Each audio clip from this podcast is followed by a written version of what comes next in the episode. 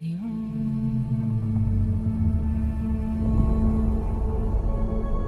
planet Arrakis is so beautiful when the sun is low. Rolling over the sands, you can see spice in the air. The outsiders ravage our lands in front of our eyes.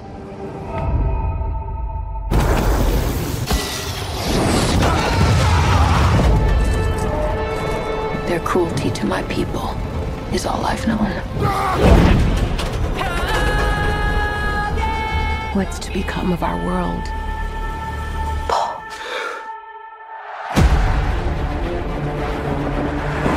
A boy.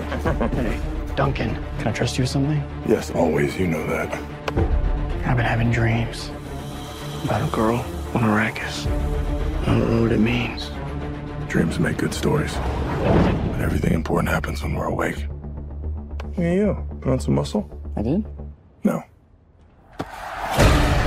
We are House Atreides. There is no call we do not answer. There is no faith that we betray. Smile, Gurney. I am smiling. The Emperor asks us to bring peace to Arrakis. House Atreides accepts! I know you. There's something awakening in my mind. You need to face your fears. Come with me. You need to be ready. You've never met Harkonnens before. They're not human, they're brutal. The Duke's son sees too much. This is my June. Kill them all. God in heaven. Get everything with guns off the ground! Go! This is an extermination. They're picking my family off one by one. Let's fight like demons.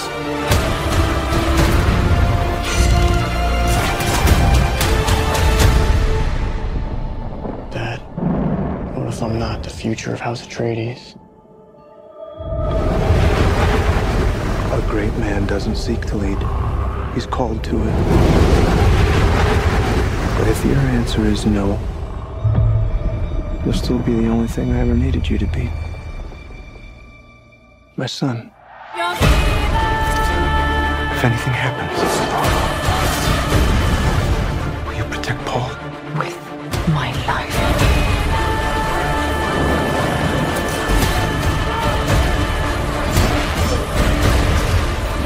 together can we stand a chance.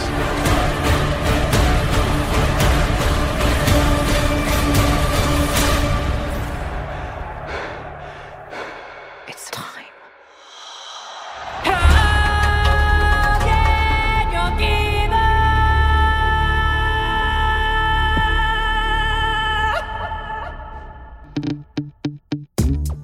I'm Jessica, And I'm Cameron.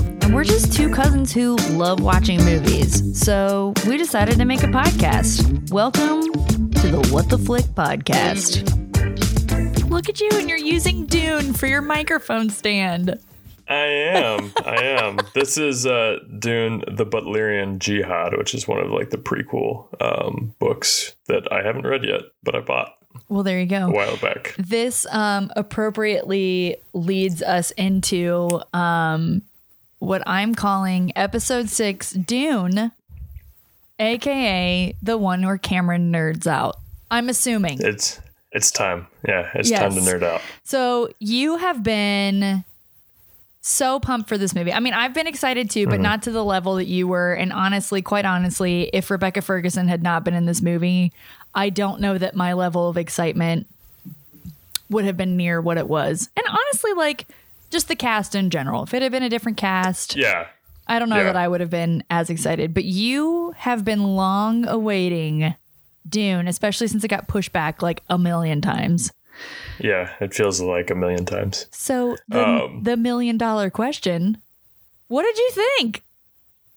All right, I I absolutely loved it. Um, I am a huge Denis Villeneuve fan. He, he's probably my favorite working director right now. Um, I gave Blade Runner 2049 100 out of 100. It's a perfect movie to, to me. Uh, Sicario is unbelievable. Arrival's unbelievable. Enemy is super weird but awesome. like he's just got such fantastic movies. Um, it's it's like the thing where like it feels like he crawls inside my brain and is like, it's exactly what you want to see, right? Like it's yeah, just like like, he- like he- Christopher McQuarrie to me is what uh, Denis Villeneuve is to you.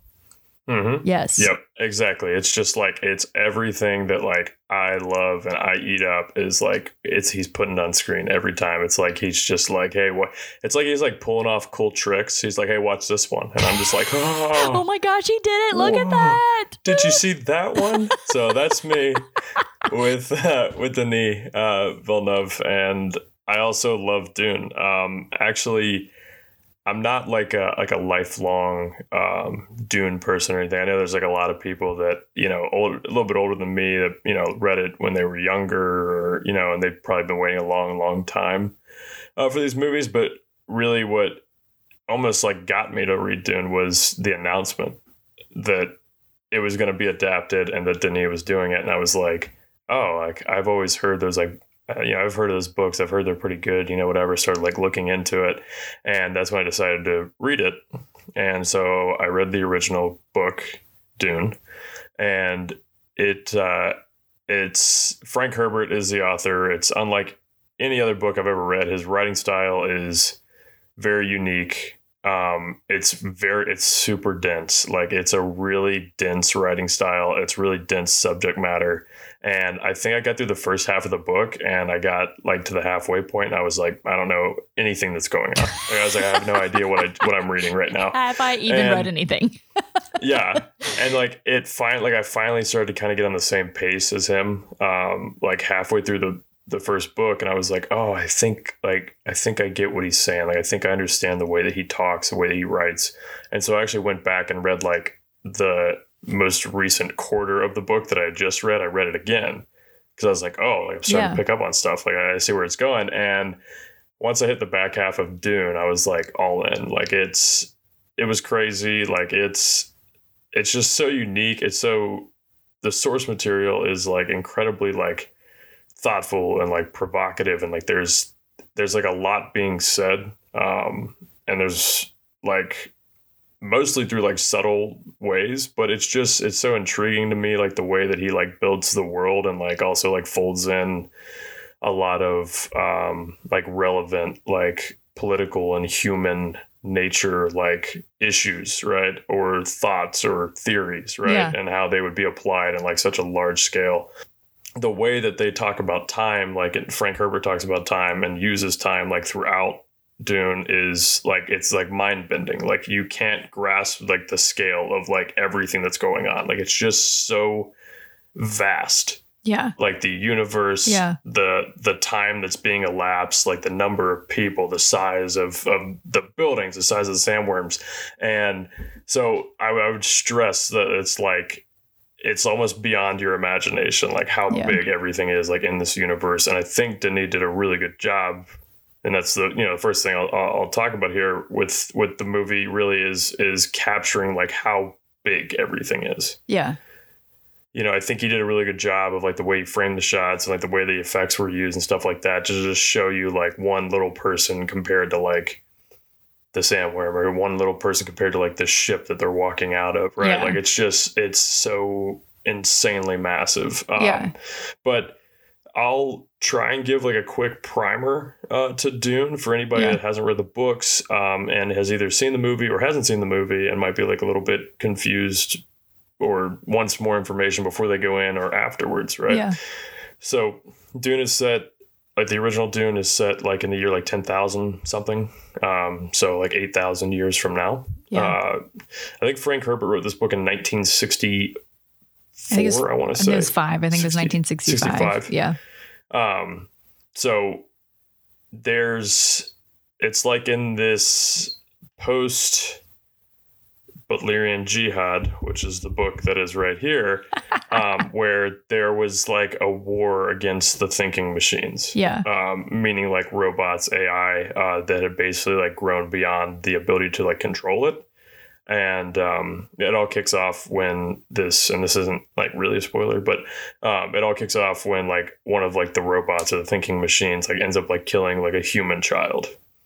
Okay. and it's like people become like up in arms right? And there's this long long you know war that kills millions billions of people and ends up they eventually end up winning and they wipe out the thinking machines. And so there's no computers like there's nothing that that acts as a human brain and technology that's present in like the dune universe so like they cannot they obviously have technology they have like ships and, Right, and, like right, all right, kinds of like different stuff that's like very advanced yeah. but nothing is allowed to mimic uh, like a human mind thinking and learning and stuff like that I feel like we're getting dangerously close to uh, that with the weird robots. That if they if this becomes a thing, just put me out of my misery. Just kill me now.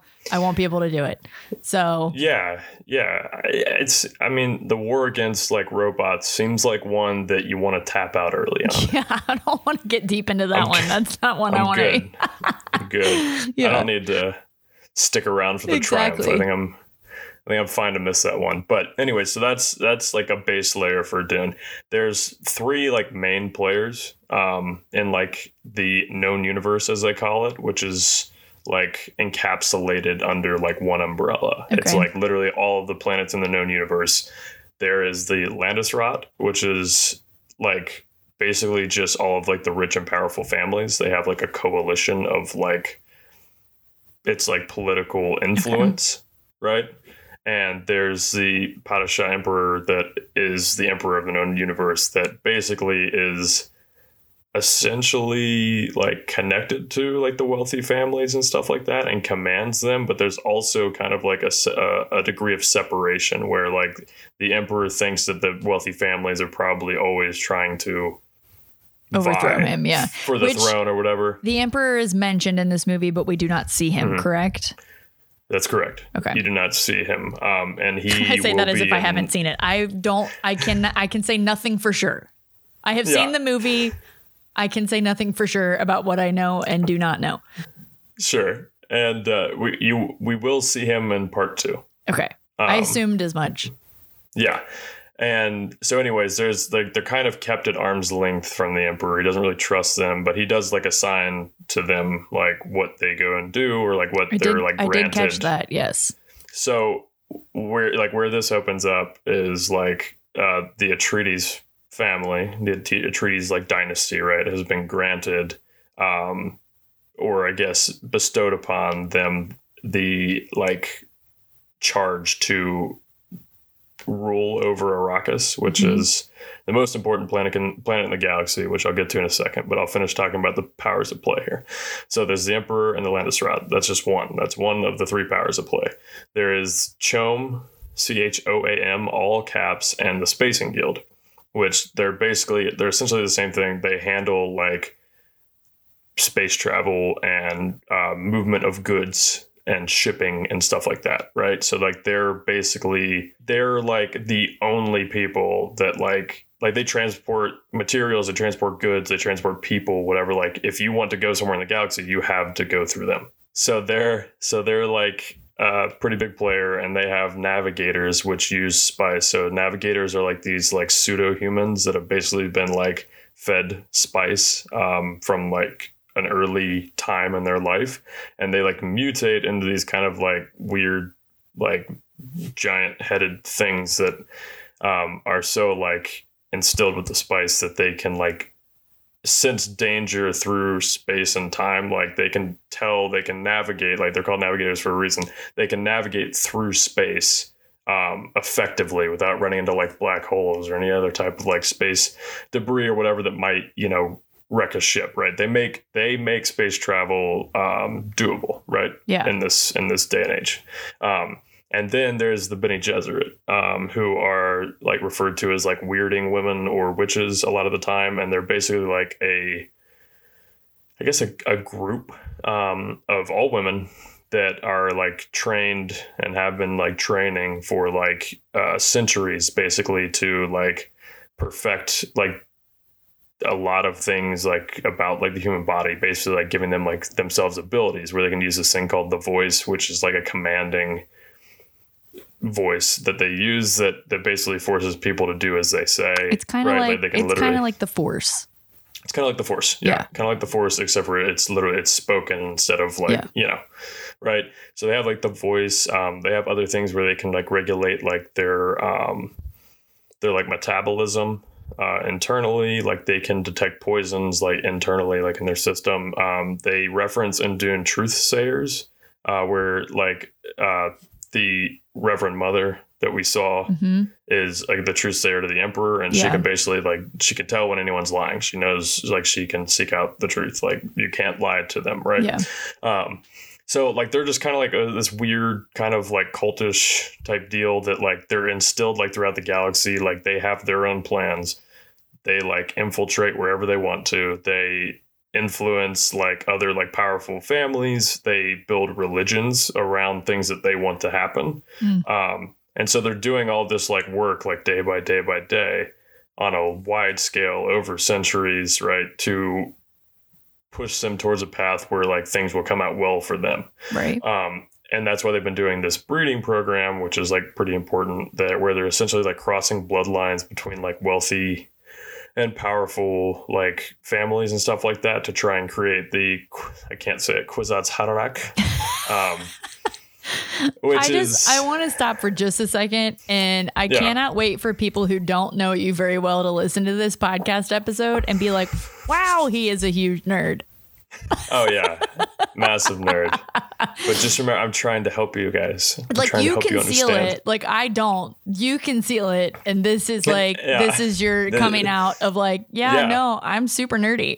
massive, insanely massive nerd. No, yeah, I love it. Um, so, but there's this idea that that they can create like a a human being. Um, I think the it's it's a male. Like they have like foretold like in their prophecies that there will be a male that can basically um, see forward and backwards in time and like navigate time like in a non-linear way um and I, when i say like navigate i mean like they can see into the future and like influence things or like know what's going to happen um and the idea is that they would like lead them towards like a better path right. right? If there's somebody that can like see into the future see into the past learn things speak with you know people from those times uh, like in their head like they would be able to direct the world the universe into a better place. But some of them don't even really believe that it's like possible um, to create this like being this person. Um, and some of them like believe it but like that's like kind of a big thing like throughout this first one this first movie is like the belief in like prophecy or things you've been told and like seeing it in person right? Yeah. like that's kind of touched on a lot but that's kind of like the primer. We'll get we'll get to arrakis. It's like i said it's the most important planet in the universe. Uh, it's complete desert. Like it's virtually unlivable. Um like it's just Yeah. harsh harsh harsh horrible conditions. Um but it just so happens that it produces like this product called spice or melange, which they don't actually say in the movie, but it's often referred to as melange. Uh, Is it not just and- sand? It's something. It's it's. I that was one thing from the movie that I was like, is it just sand or is it something that's found in the sand? Yeah, so it's something that's like in the sand on Arrakis. Um, and I'll give you a little peek behind the curtain. It's actually produced by the sandworms. Oh, interesting. Yeah, which isn't like I don't think that's really like a spoiler or anything. It's interesting, um, and also kind of lets you know like, oh, why is there, there there's literally sandworms nowhere else in the galaxy? Like, why are there sandworms here, and why is there spice here? They're Well, connected. Anybody who Um, had any lack of common sense would would know they're related. You put the two, Yeah. put the two together. Um, and so, anyways, as I just mentioned, there's giant, like massive, insanely large, like behemoth beasts that live beneath the sand that are called sandworms. Um, that are very dangerous to the people trying to mine the spice so they can sell it because it'll make them very rich. And the spice is uh, like a drug essentially that uh, prolongs life and actually has like a lot of positive health benefits uh, for people and also offers a depending on your sensitivity to it like a shred of prescience as they call it meaning you that you have visions Mm. right um, so it's almost hallucinogenic right Yeah. Uh, psychoactive um, and uh, it's also incredibly addictive. So essentially, the entire universe takes it, uses it all the time, and is all addicted to it. And it also keeps their space travel like alive, right? Yeah. They can do it because of the navigators. Right. So it's the most important thing in the universe. Like they have to have spice to continue to do things like the way that they're Okay, doing that them. that actually makes sense because in my mind, the way it was described in the movie, I thought they were using spice like gasoline, and I was like, how are people able to like eat this and or sniff it or however the heck they're doing Yeah. it? And also, it's gasoline. I was like, this is not computing. But the fact that it feeds the navigator's ability, that makes more sense yeah, so like in a way, it is kind of like Yeah. gasoline Yeah. in that purpose because Yeah. it's like fueling Yes. these things that help them navigate space. But it's mostly consumed by it's it's all consumed. Like the use of it is consumption, right? Um, and so it's like direly it's incredibly important and whoever controls arrakis which at the beginning of the movie and for like uh, 80 years i think it was the harkonnens Harkonnen. Uh, I knew it was like close, like powerful- Hanneken. Heineken. Hannekens, the Harniken Where the beer came from. Um, and so they've been in control of it uh, for 80 years and they've gotten exorbitantly wealthy off of it. They make so much money because they're the ones controlling the spice and they're like super cruel to like everyone on Arrakis and like make sure that everything runs like a well oiled machine, you Yeah. could say. Um, but they're horrible people as well. Like they're all they want is like higher profit, more spice, like you know everything, right? Like it's Yeah. just about money. They don't care about the people, and they're incredibly like cool, cruel to the people. and, people. and the emperor chose them to run Arrakis until this Yes. movie slash book yeah, when it is getting taken from the Harkonnens and given to House Atreides. Atreides. Yep. Yes. Atreides. Yeah, yep, Okay. that is correct. And and the emperor's been doing that for a, a while, where he decided that it would be a cycle of about every 100 years they would cycle a new family in there to run Arrakis because otherwise they would constantly be like fighting for like who wanted to do Right, it. right, and it's just right. like, And hey, it- here's the rules. You wait Yeah. 100 years, we cycle you in, you get to run it then, you get your 100 years, you get out. And like that's Yeah. those are like that's the rules that have been in play. And the Harkonnens have only been there 80 years. They're getting pulled out a little bit earlier than they should have, right? And, And they've been running it pretty much the most efficiently Yeah. as well, making the most money. And they are not happy to be uh, being pulled out. Um, and they kind of like know that. Um, the Emperor knows they won't be happy. The Atreides know they aren't happy. It's not. It it seems pretty obvious that like things aren't going to go like they're not just going to go away Yeah. right?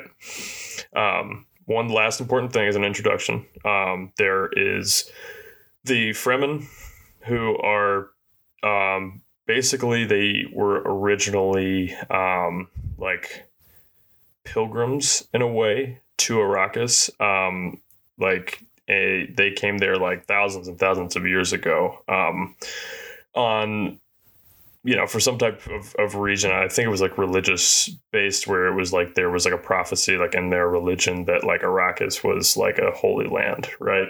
Okay. And so they ended up there living in the desert, and they've been there for so long that they're essentially the natives to the land, right? Yeah. And they live out in the desert. They live like in rocks, like underground, um, and they're very like I'd say like deep into like the culture of like what goes on on Dune. Like they're they're the native people. Everyone else Yeah. is an intruder essentially. Um, and they are like one with the desert and like you know they have all these like beliefs about about the desert and like they almost like they worship like the sandworm and and all this stuff. They call it Shai Hulud, um, which means the great worm. Uh, but they're super crucial to the story but the like the most important thing about them i guess at the beginning is that like they're um, like very protective of water because they Yeah, obviously live on a they live planet in a that desert. has Yeah. no water. um, and so they're very protective of it. They have these, they develop these things called still suits, which essentially can like recycle all of your body's like moisture into like drinkable water, like day after day after day after day. And it's like a huge survival thing, right? Um, and that is probably a pretty good introduction. I'd say like that's Yeah. that's kind of like where we land. And at the beginning of the movie, the Atreides are taking over Arrakis from the Harkonnens, and they're going there to to lead, right? Yeah. Yeah, there's a lot of moving parts. Um, for Mhm. somebody who had never read the book, who didn't really know anything going into it, um, I was a little worried that I would not understand what was happening. And there's definitely like, there's definitely like little things that I probably didn't pick up on. Yeah. But overall, the story, you know, is pretty not simple, but like it, it, it has um it has a lot of like biblical overtones. Um, it's There's- very much a Messiah chosen one storyline type thing. So it's it's not like a story that's never been told. Um, the- right. There's the- a lot of familiarity. yeah, there's a lot of familiarity. Um, there's a lot of things that you points. can kind of like tie to as well. I think in popular culture, like if you've seen Game of Thrones, like you kind of understand the houses and like the families, and um, there's a lot of things that, yeah, it's not hard to pick up on at all. At least like the No. overarching plot line. like you you yeah if you go in like even if i didn't if you're you know if you're listening right now and you heard all the stuff i said if you were to go in without knowing any of that Yeah. like you would still you would understand what the story is there would be Yeah. a lot of things in the periphery that you were like i'm not really sure what's going Yeah. on here that's a little confusing you know whatever but in terms of what story they're telling like you would you would understand it yeah, one hundred percent. Which I think, to me, as far as I understand, was a huge criticism of David Lynch's Dune movie in the seventies. Was that well, a I just don't think it was good, but and because I think he tried to squeeze the whole book into one movie, which is what um, Yep. Villeneuve was like. I'm not doing that. I will do this, but I'm not doing, it. that. yeah Um, Yeah. and thankfully, like Warner Brothers, like agreed to let him split it up, and they've already greenlit a second movie, which is excellent news because it was a really good movie. Um, Yeah. But it is funny to watch. So a lot of people, um, if you're a fan of Star Wars, I keep I kept saying like for me it was like Star Wars meets Game of Thrones meets Lord of the Rings.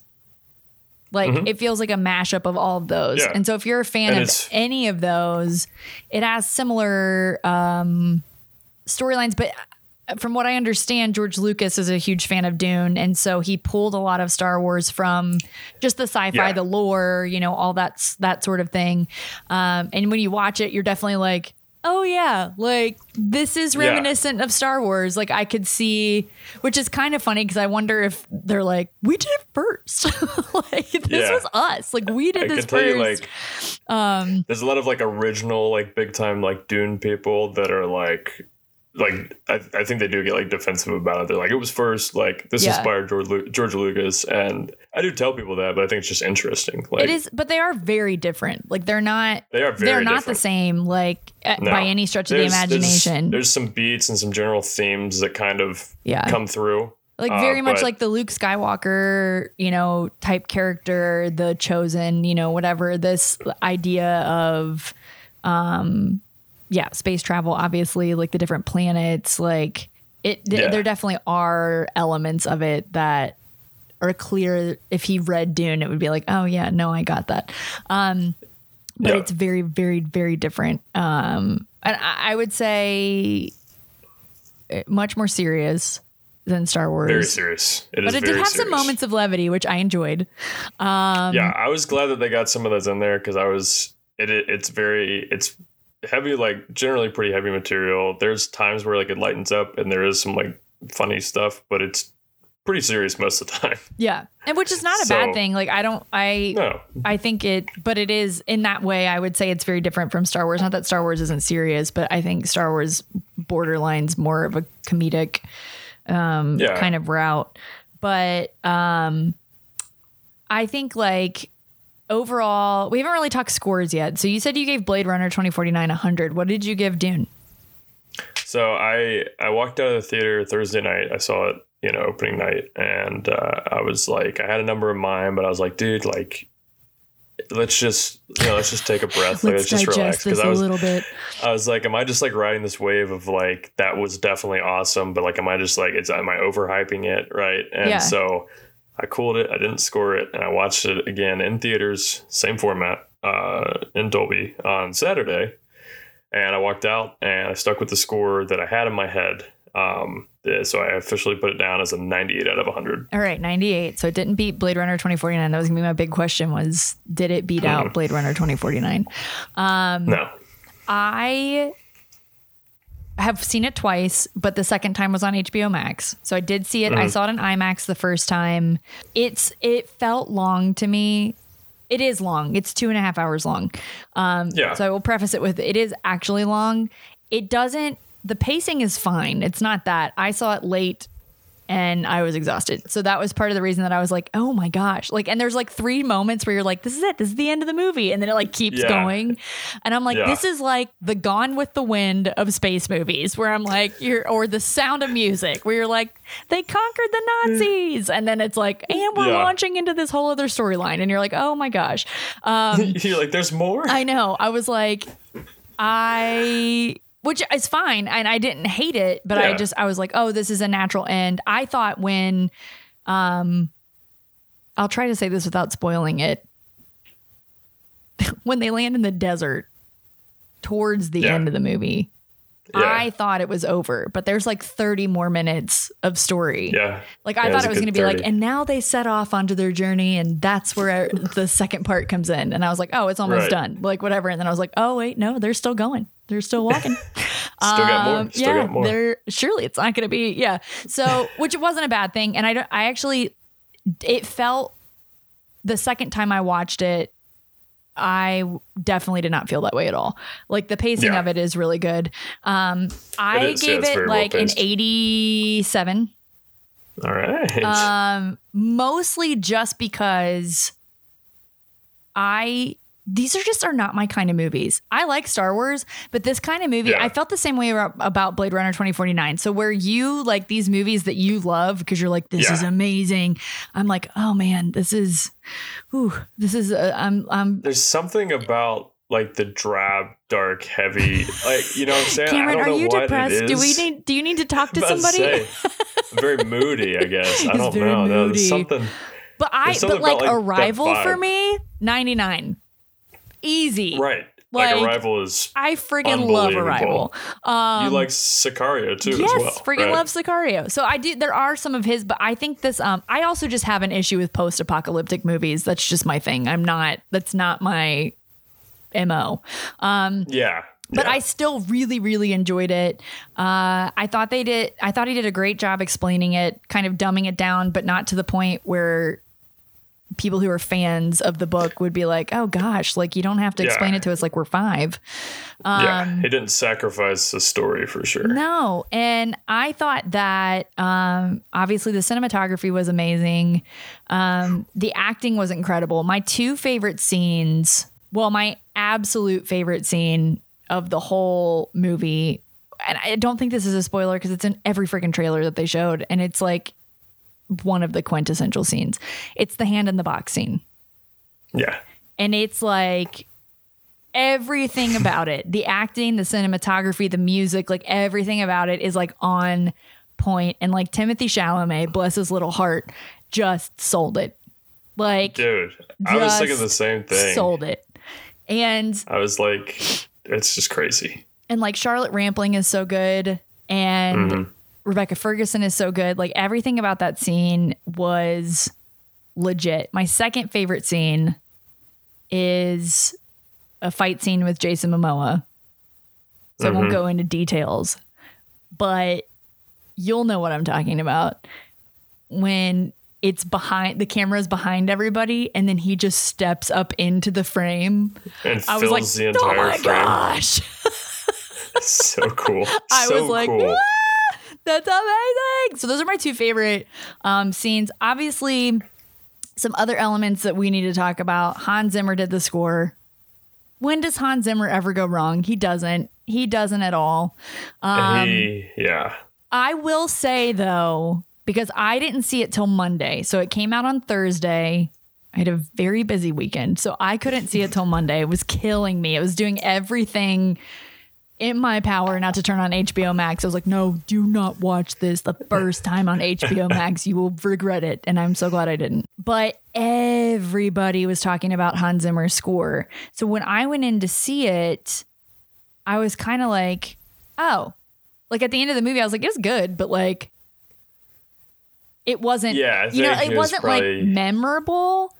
And then the second time when I watched it at home on HBO Max, I was like, okay, Yeah, no, I'm getting it now. Like it almost takes like a Yeah. second to set in.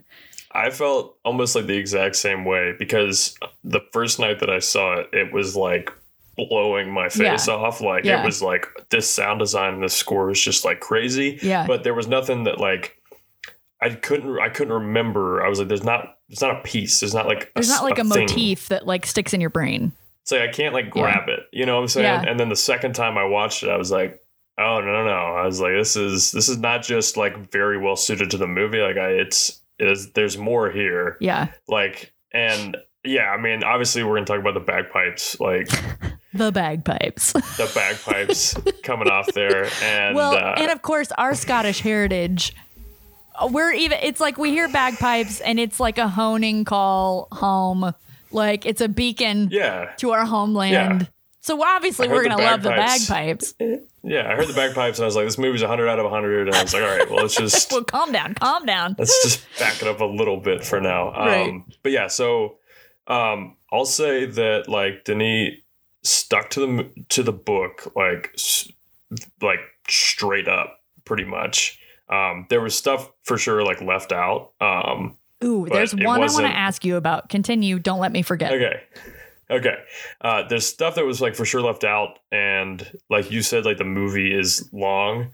Like if he was doing the first half of that story, like there could have been like another hour and a half. There could have been another believe like, it. two hours. I do believe Um, that. And and so like for me, I had the advantage of knowing what the story was like, and so like I the first viewing, it didn't feel like long to me at all. And like you said, the pacing's like really good. It's very tight for a two and a half hour movie. Absolutely. Um, but like I knew the beats, right? And Right. like you were going into uncharted territory. So like the second time that you watched it, you were like, oh, I didn't it Yeah, didn't yeah, feel yeah. like it was this long, right? Yeah. Like it's it's just one of those um things. But like he stuck to it so well. The cinematography is just crazy. He blends this is like the biggest thing that like I loved about it was like the use of practical effects mixed with like VFX and like CGI and like the way he like blended them together was just so good. I don't know like when I've seen a movie that did that as seamlessly like as this one did to like create those kinds of just unbelievable visuals. Um, No, I- like you can feel I believe those sandworms exist. I believe it. yeah, the, well, yeah, the sandworms are real. Like the sandworms are real. I can't. I don't know how many times I have to say this. Um, Nobody will listen to me. they are real. You just have to go to Arrakis. That's right. Um, yeah. but it's just and like I said earlier, like with the scale, like the way that he captures Mm-hmm. and frames the shots, and like it, just how big it everything is. But the I think my favorite visual scene was with Gurney Halleck, um, Josh Brolin, when like the invasion starts. Spoiler alert. Um, and he's like running out, Mm-hmm. like with like the rest of like his like the Atreides army Yeah. and then like that one ship like lets off like all of the Yeah. like missiles Yeah. and stuff like that and like the explosions and like and he it's like them like it's like an overhead shot too like Mm-hmm. at one point like right after that where like the two armies are like cr- crashing together and you see like a ship crash like partially at the bottom of the screen Yeah. and then like a huge fire explosion like comes up from the bottom of the screen like Yeah. into like where they're about to like clash and some it, I, it was just it blew me away. The um the sandworm scene, like the the first time you see the worm like come out of like not come out of the ground, like open up the earth essentially. Yeah. Uh, when it swallows up like the um the thing And, the like ship and, is like coming around. and it's yeah and like you just see this like almost like tornado of sand going on and like the teeth come up like that was so cool um yeah like it just it it blew me away the acting was awesome um i said to you like i wish we got more oscar isaac but like it would have been hard It would have been, yeah. would have been difficult to give I oscar do isaac think I okay. Talking about Oscar Isaac, the whole time he was on screen, I just could not think of Star Wars. like, I'm like, I'm like, it's Poe Dameron. it's fair It's Poe. it's Everybody. Poe, it's Poe. I don't know if you he- know that he's, he's- on screen right now. He's got a lot of money I'm like now he's waiting for him rich to jump into his like X-wing fighter and like ju- you know fly off. I just it's funny to me that he's been in basically the source material for the movie that he was in. Like, that he was in. I'll tell you what, I couldn't stop looking at when Oscar Isaac was on screen. That beard. Yeah, it was a good beard. Uh, you and your beards. Like like I I knew the beard, I knew it looked like that. Yeah. I'd seen the previews and everything, but the first time it popped on screen in Dolby, like clear cut, like I, I gasped. I was like, look at that, That beard. Look at that thing. It's, Who would have it's one of the thought best in a movie with seen. Jason Momoa and Oscar Isaac that Oscar Isaac would have had the more um, luscious beard? Impressive and and of- present beard. Yeah. of the two. I know because he shaves. Jason Momoa shaves it off like halfway through the movie. It's unsettling i think when you first see it but by the time like we got after like the first couple of scenes after he shaved i kind of got used to it but the first scene when he like has his face shaved i was like oh god He looks so much younger.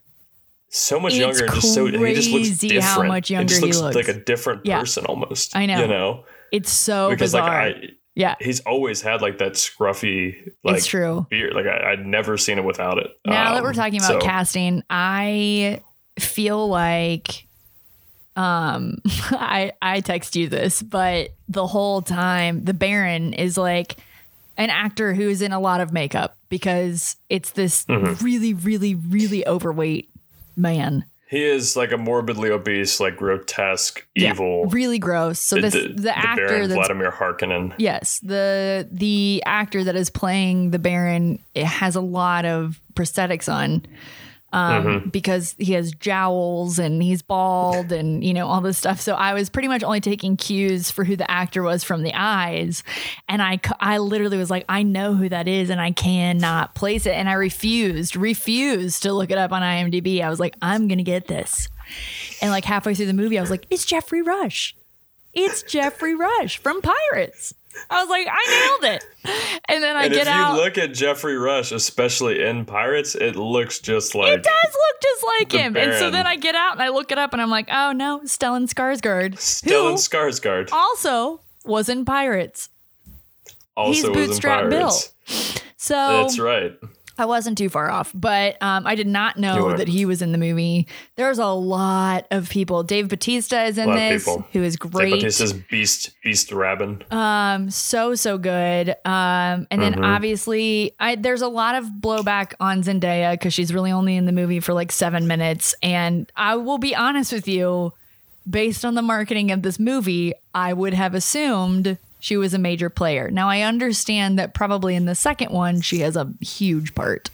Um, it was uh it was definitely like a marketing thing that it's one of those things where it's like they had to do it and I understand why they had to do it. Did you Um, know, given- like in all the marketing, where you're like, she's barely going to be in this? Well, so I didn't for sure because I didn't know where this one was going to end. Okay, that was another question I had for you. Was did you think that it was going to end where it ended? Uh no, honestly, I thought I thought it was going to go further. Okay. Um, and granted, it has it's been a little bit since I read the first book, um, and so like my time my timeline's like a little bit jumbled there. Yeah. where like I I didn't remember exactly how much happened leading up to what Yeah. we saw, and I—I felt like there was. I thought there was like more weight, like it was like it was going to get to a further point in the story, and then Gotcha. the second movie would be that. So I, I had no idea. I didn't anticipate it being there, but I think it is like actually a really, it's a perfect stopping off point. Actually, I, I should have, if I had like just read the book, I probably would have known. Like Yeah. that's where they were probably going to leave it off. Um, but like I said, there was I, I was I had my timeline kind of just off for Yeah. for the movie. Well, and Zendaya says her character, um, right at the end, says it's only just the beginning, which I'm assuming is a line they added and not in actually in the book because it is kind of a nice yeah, way to end a first part of a like a sequel or like a two movie or a three movie series. Yeah, I mean they had Zendaya in the movie. Like she is a part of it, and her character is a very large player for this like universe. Like very important. Yeah. Um, and like they, even though she wasn't going to be in a lot of it, they had to market her. Yeah, yeah, yeah. Right. Well, and For, because like- I'm assuming, obviously, like, not that they did this on purpose of like the casting, but obviously, like, you're drawing in a younger crowd with Timothée Chalamet and Zendaya. Those are, Yeah. you're really going heavy for the Gen Zers there. Um, Yeah. And I know a lot of people who want to see it just because Timothée Chalamet's in it. And I'm like, all right, so there Exactly. you go. Exactly. Um, I do understand that. It's not that she, I think it's a little bit of a misnomer too, because the way they talk about it, it sounds like she only shows up in the last seven minutes of the movie, which is No, not true. You see her. You see her multiple whole movie. times before that. Um, Mhm. So it she is a presence in the movie throughout the whole thing. So I do understand that. But we got to talk about my girl Becky Fergs. Becky Fergs. Rebecca Ferguson is I feel like I feel like people are just coming to understand what I have been saying for Yep. years. You you you were way ahead of the curve here I've been for way sure. ahead of the curve. And because people are like, oh, she's like, look at Rebecca Ferguson. She's just crushing it. It's like, where, I where were you? Where were you in Mission Impossible That's 5? right. Where were you? Where you were at? you during Rogue Nation, my friends? Um, but uh, so I there's a lot of Oscar buzz around Rebecca Ferguson, which is interesting. I saw some people tossing out supporting actress, but I would argue that she has more of a leading role. I think sh- I, th- I think if you're assigning a leading actress to that movie, it's her. Yeah, it has to And I, be, th- right? I think that's deserved Yeah. as well. yeah. She, She might have more of a I chance she in a like supporting and s- category, but I think but she is the lead actress in the movie. She Yeah. is in all, like most of it.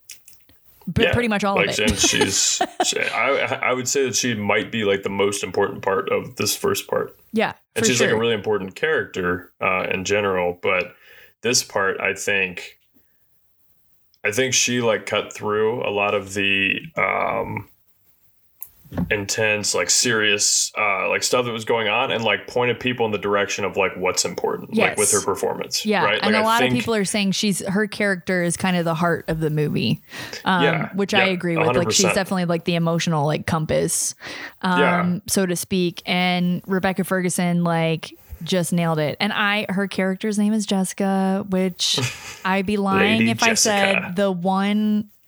The one thing I was most excited about when this the casting for this came out, I was like, "Oh my gosh, Rebecca Ferguson is playing a character named Jessica." What? I have to see it. I'm in. yeah i'm in. That you sold me. That's it. Like i i'm done. But uh she obviously plays a very pivotal role. She's the mother of timothée chalamet's character paul atreides which this is interesting. So and this is a question i have and i don't think this is a spoiler. Um she is his mother but she is not married to oscar isaac who is the head of the house atreides However, her character is listed on IMDb, so maybe this is just a misnomer on IMDb as Lady Jessica Atreides. Huh. Interesting. Is it like that in the book? Uh, no, it's made very clear that they're not married. In fact, it's it's one of it's a very it's a very important point uh, that like they talk about a lot actually. Um, Because it's kind Reason- of glazed over in the movie. If you miss that, kind of glazed if over in the you blink and miss that scene, you would have no idea. Yeah, yeah, you are right. Um, and she yeah not married to Leto Duke Leto Atreides. Um, but they I can't remember exactly. That's what it was. Okay, so the Bene Gesserit. hmm she is a Bene Gesserit. Mhm. Um, was raised as one, has all the training and everything like that, and she was sent to serve her purpose as a um, consultant, essentially, um, a, a mouth and the ear of Duke Leto, right? Um, to advise him on on certain things, right? When Mhm. he was when he came into power Right. um, for the Atreides family after the grandfather was gored by a bull. I don't know if you picked up on that. I did the second time after I read about it and then noticed all of the bull. I was like, why do they keep showing that bull on the head they're of like the? shoving it in your face. I was like, well, I noticed it in the movie, but I was like, what the heck is like, that about? Yeah, you're like, I don't, I don't think that I was means like, any- it's some like, sort of symbolism I'm not picking up on. It's fine. Yeah.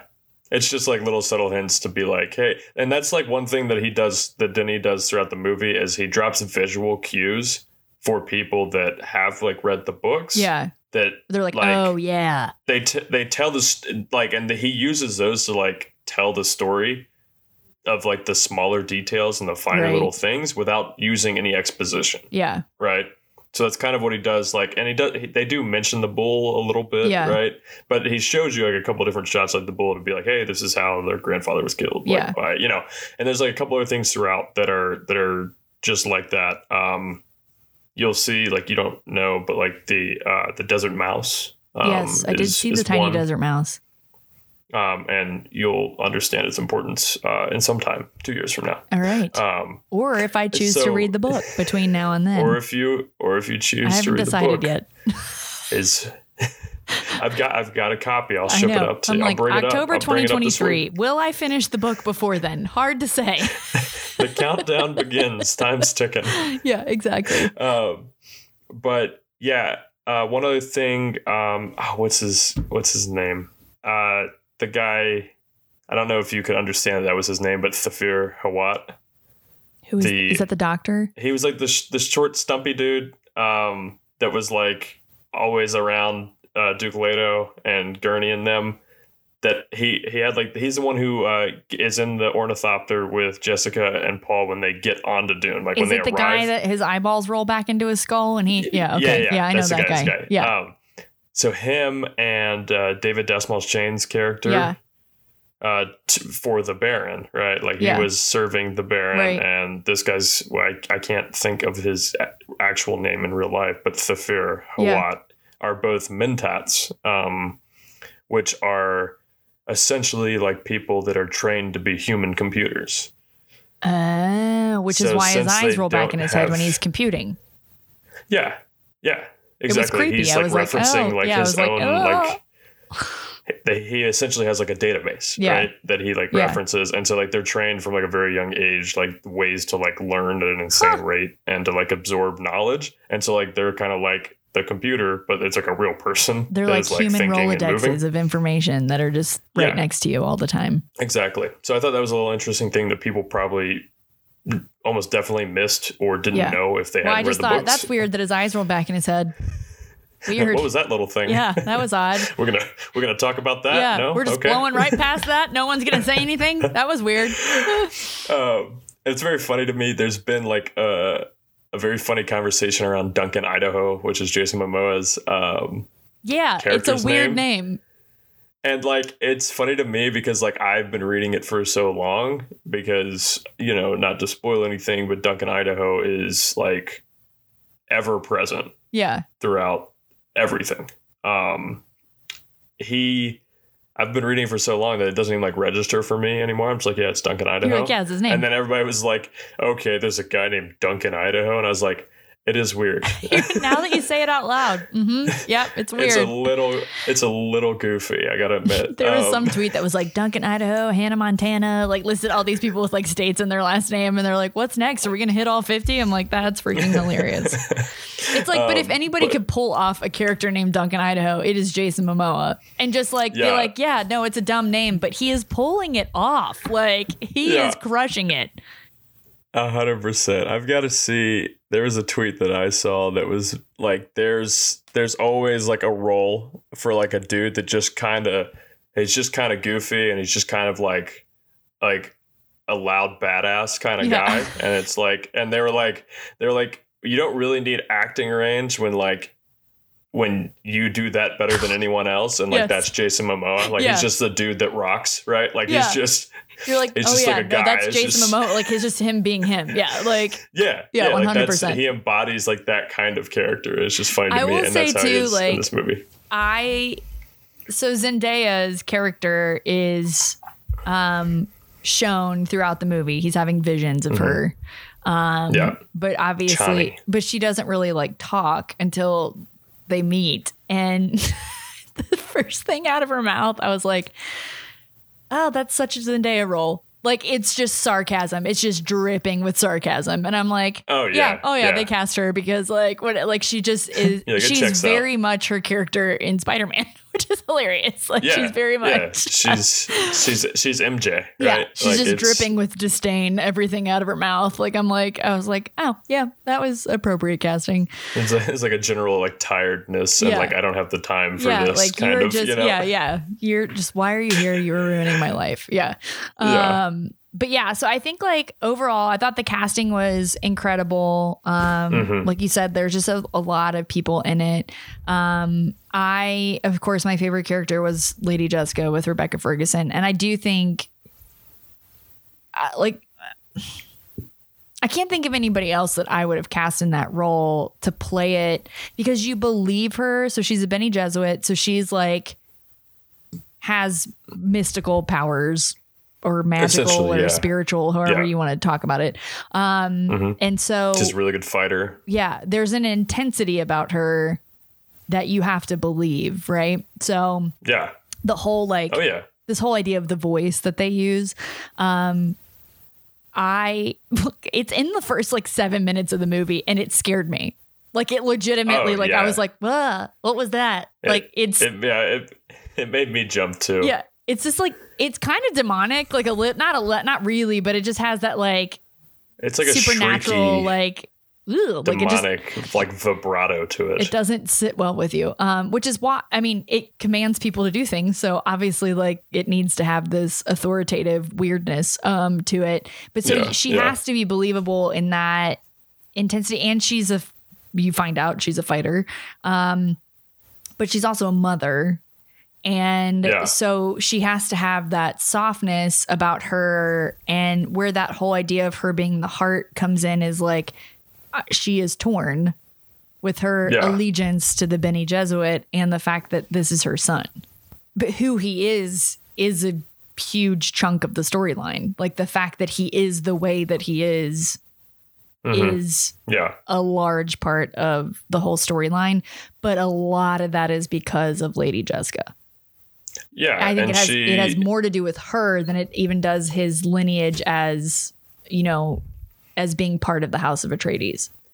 Yeah, because he doesn't even really at this point like he's starting to figure it out a little bit, but he doesn't even really know like who he is really. Yeah. You know what I'm saying? And Yeah. so like what he is or or what he could be and and the way that he interacts with like the world around him is told through Jessica in Yeah. this movie, right? Like and and like you said, she she has that sense of like duty versus like love and wanting Yeah. to protect like her son Yeah. and so she's like constantly torn she she is protective but like she is also knowingly putting him like into harm's way Yeah.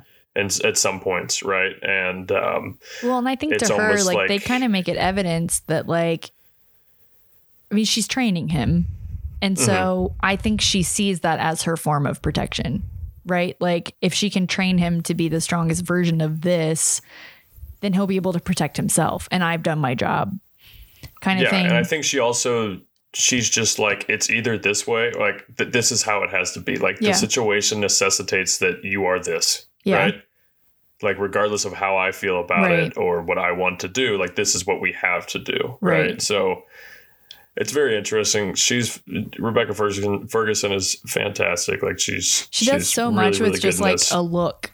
Like her, her- Yeah. the way she acts is just like and and she's so believable in both aspects of that role. And i think nothing is it's never more evident than that hand in the box scene. So she has to Mm-hmm. leave and it's her standing outside the room like really working through all those emotions of like Yeah. where am i right now like and she does that whole fear is the killer you know like there's that whole like mantra basically Yeah, that she yeah, does it- it's the Bene Gesserit mantra. It's, it, fear is the mind killer. It's the small death that brings total annihilation, I think. And then it goes on from Yeah. there. But like that, that is like a super important thing, like throughout all of the books. It's ever present. Yeah. Like fear is a mind killer. The Bene Gesserit are told to like embrace fear, let it move through you. Is like part of the let, thing too. want- let it pass around me and through me yeah like she has like Yeah. this whole thing that she says and yeah, it's like their credo. Yeah, and she g- literally moves from like it's she's like so she's such a good actress because at the beginning of the the mantra it's like 100% extreme I am a mother all the way through to Bene Gesserit at the end of it where it's like from full on like tears shaking to like straight on purpose driven no emotion Yep. and I'm like holy crap how did she do that like Crazy to capture that that entire range Yeah. of like And, like, emotions and portray it the so span well. of like 20 seconds. Like it's Yeah, crazy. like it is crazy. And um, I'm just glad that like she's getting a lot of buzz and I think Timothée Chalamet should be getting. I mean, not that he's he's already been nominated for you know Call Me by Your Name, and um, he's been given some obviously accolades and stuff like that. But I think for her, I'm like this. Not that people don't know who she is. I think she's been in a lot of stuff. So people are like, but even if you say her name, they're like, who? And I'm like, she was in Mission Impossible. She was like, you know, the She- redhead she's Greatest somebody Showman. that should be Yeah. name recognized Yeah. by everyone, Right. and she deserves the recognition that I hope she gets for yeah, this. and I think even if she, I, to me, I'll consider it a win if she's nominated. I don't know that she'll win, um, especially since sure. the House of Gucci trailer came out today. Did you see that? I'm like, Lady Gaga is like, did you see my tweet? I was like, this will either Yeah. be oh, amazing yeah. or awful. There is no in between. it's literally it's it's somewhere between disaster and masterpiece. Like where it's Right? it's one way or the other. it's like and it's I'm gonna so be one of the two. it. There's not you're not gonna Yeah. walk out of that movie and go like, yeah, that's all right. It's either gonna be like I I literally the movie the movie theater is on fire right now because somebody set it on fire, Pe- or people are rioting in the theater. yeah, or it's the Sistine Chapel. It's like going to be Yeah. one of the like one of the two. There's just no way. But I do Yep. think um the Oscar races are going to be tight this year just because I think a lot of stuff that obviously didn't come out last year is coming out this year. So Yeah, uh, I think there's going to be bunched up yeah, this year. there's going to be a lot of stuff. So for me, I will consider it success if she's nominated. Obviously, ultra success if she wins. Um, I Yeah. will obviously be pulling for her, but Hmm. uh, this was. Um, yeah, she does the whole and not for nothing, but the but the Academy loves when you don't wear makeup or you mess up with your face or something like that. And she goes makeupless Yeah. the whole movie, so she's got that going Yeah, for her. whole movie, whole movie, and she rocks some awesome outfits as well. Um, Dude, she crushes it. And We haven't talked about Javier Bardem. Oh, I, there's so many people in this Stilgar. movie, I know. like that. You're just like There's I'm like, so oh many yeah, people that in this guy. movie. It's like who we haven't even covered yet. It's He's only in a Stilgar, few who- scenes, but he's good. He's awesome. His character is super important, super crucial. He's going to be one of the most important characters in the next one. I Um, I assumed that. Yeah, he's kind of like the unofficial, unelected, uh, but well respected, and the leader of the of the Fremen cohort that he's with. Yeah. uh, for a reason. Um, you know, like there's they those people would have no reason to follow someone if they didn't deserve to be a leader, right? Yeah, like right. they would just kill them and, Yeah. and get somebody else up there. Um, so he's like really important. Um, he's an awesome character. I'm very excited to see it. And it was just fun to like listen to him and see his like portrayal of Stilgar like on screen. That was really cool. I love Javier Bardem. I think he's one of the best actors in the world. Like he's always fantastic. Yeah. Um, and we'll see more from him uh, part two for sure. one of the best moments of levity is when he comes in and meets uh, Duke Leto of Atreides. And he spits on the ground, and Yeah. Josh Brolin's character is like, "How dare you?" And then Jason Momoa is like, "Thank you for offering your uh, Your moisture, water, your yeah, body's your water, water. your body's water for." And it is like a, it. What, it's like a sign would, of great respect, yeah. right? Whereas, like for us, it would be like, "Oh my gosh, he spit on me," and it's like, he no, spit at him. I'm like giving It's like- you some of the most valuable resource, which I thought Yeah. was hilarious. There was Yeah, most yeah, of the lev- like the moments of levity came from Jason Momoa's character Duncan Idaho, which you Mm-hmm. Would assume from a guy named Duncan Idaho Yeah, that maybe he would funny, be the comic uh, relief. yeah.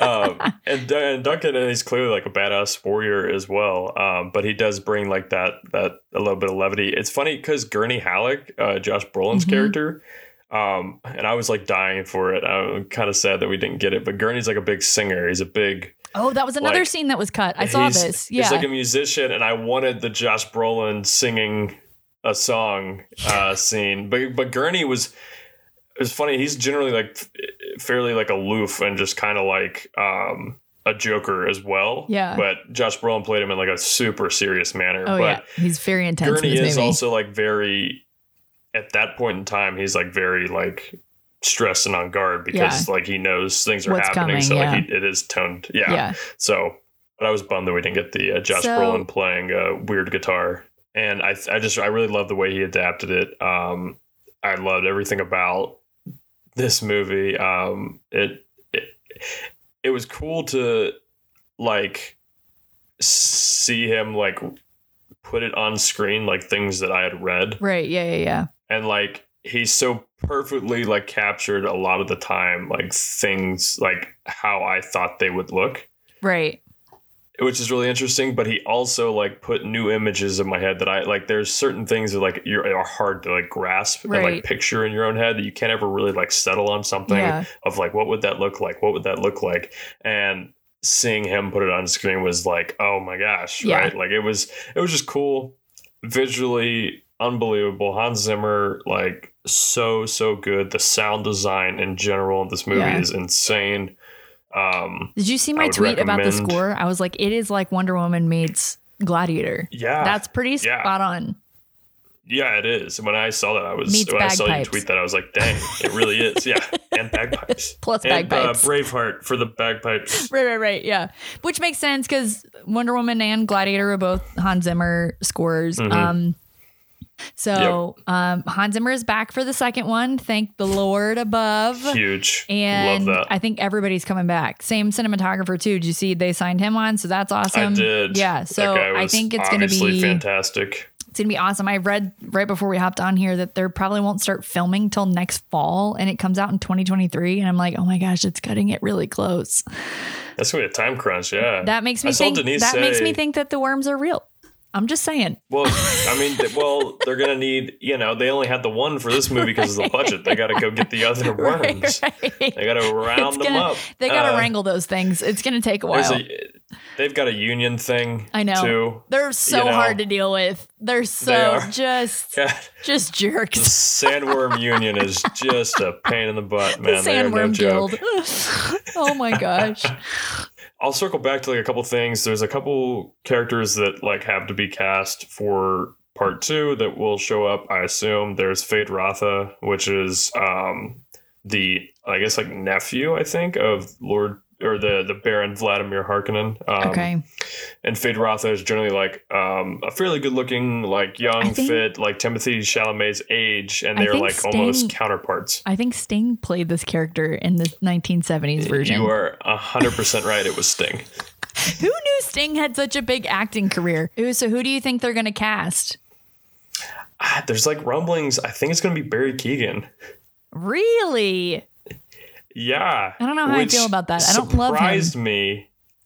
Um, I think I, I'm interested to see him in Eternals because I think he's like maybe taking a little bit of a different path because he always plays like that super annoying like you're the worst person Yeah, I've like ever seen in my like life a- character. Yeah. Twerp. And Feyd-Rautha is kind of like that, but in a different way, and a much more like flamboyant and boisterous, and like Yeah. I'm the best, like Yeah. no one could ever beat me, like kind of way. And also like he's generally like described as like physically fit. Um, but I think Barry Keoghan's like really good friends with Timothée Chalamet, and like they're around the same age. And so I don't know. I saw him, him like there was like news like rumblings about it, and then he like tweeted something out yesterday. that was just like a cryptic like emoji tweet, right? and so I was like. I was like, is it gonna be him? Like, I, you know, I don't know. Uh, but then there's uh, Lord Fenring um, that needs to be cast, who is like essentially like related to the Harkonnens. Okay. Um, and then there's Princess Irulan, who is the Emperor's daughter. I have to heard-. I've heard that I read a tweet that was like, it'll be very interesting to see who they cast as the emperor because that will determine what kind of casting they do for prin- the princess. Um, yep, yep. That's gonna rely heavily on it because it's obviously the Emperor's daughter. So like, there's got to be, you know, a little bit of connectivity there. Um, and then there's the Emperor, obviously. So Um, I I really really enjoyed it a lot more than I thought I would because I just those just aren't my type of movies, but I did really enjoy it. I immediately was like, okay, I have to know what happens. So, do I read the book or do I wait? And I'm still trying to decide, but I think that I am with you on that 100%. Go see it on the biggest screen possible. I'm going to say just doing it. just doing it. And thanks for letting me nerd out. And I hope that No, I feel like I learned so much. I think our listeners who are maybe on the fence will feel more prepared going in to see it. Um, Yeah. And I definitely like to your point though, like you don't need to know anything going into it. He does a really great job No. of setting up the universe um, and everything that's happening in it, and it's really good. I think you should see it. With that, we'll leave you with some Hans Zimmer bagpipes yes. calling us to our homeland of Scotland and to the House Atreides. Take us away, Hans. He's here, by the way. No.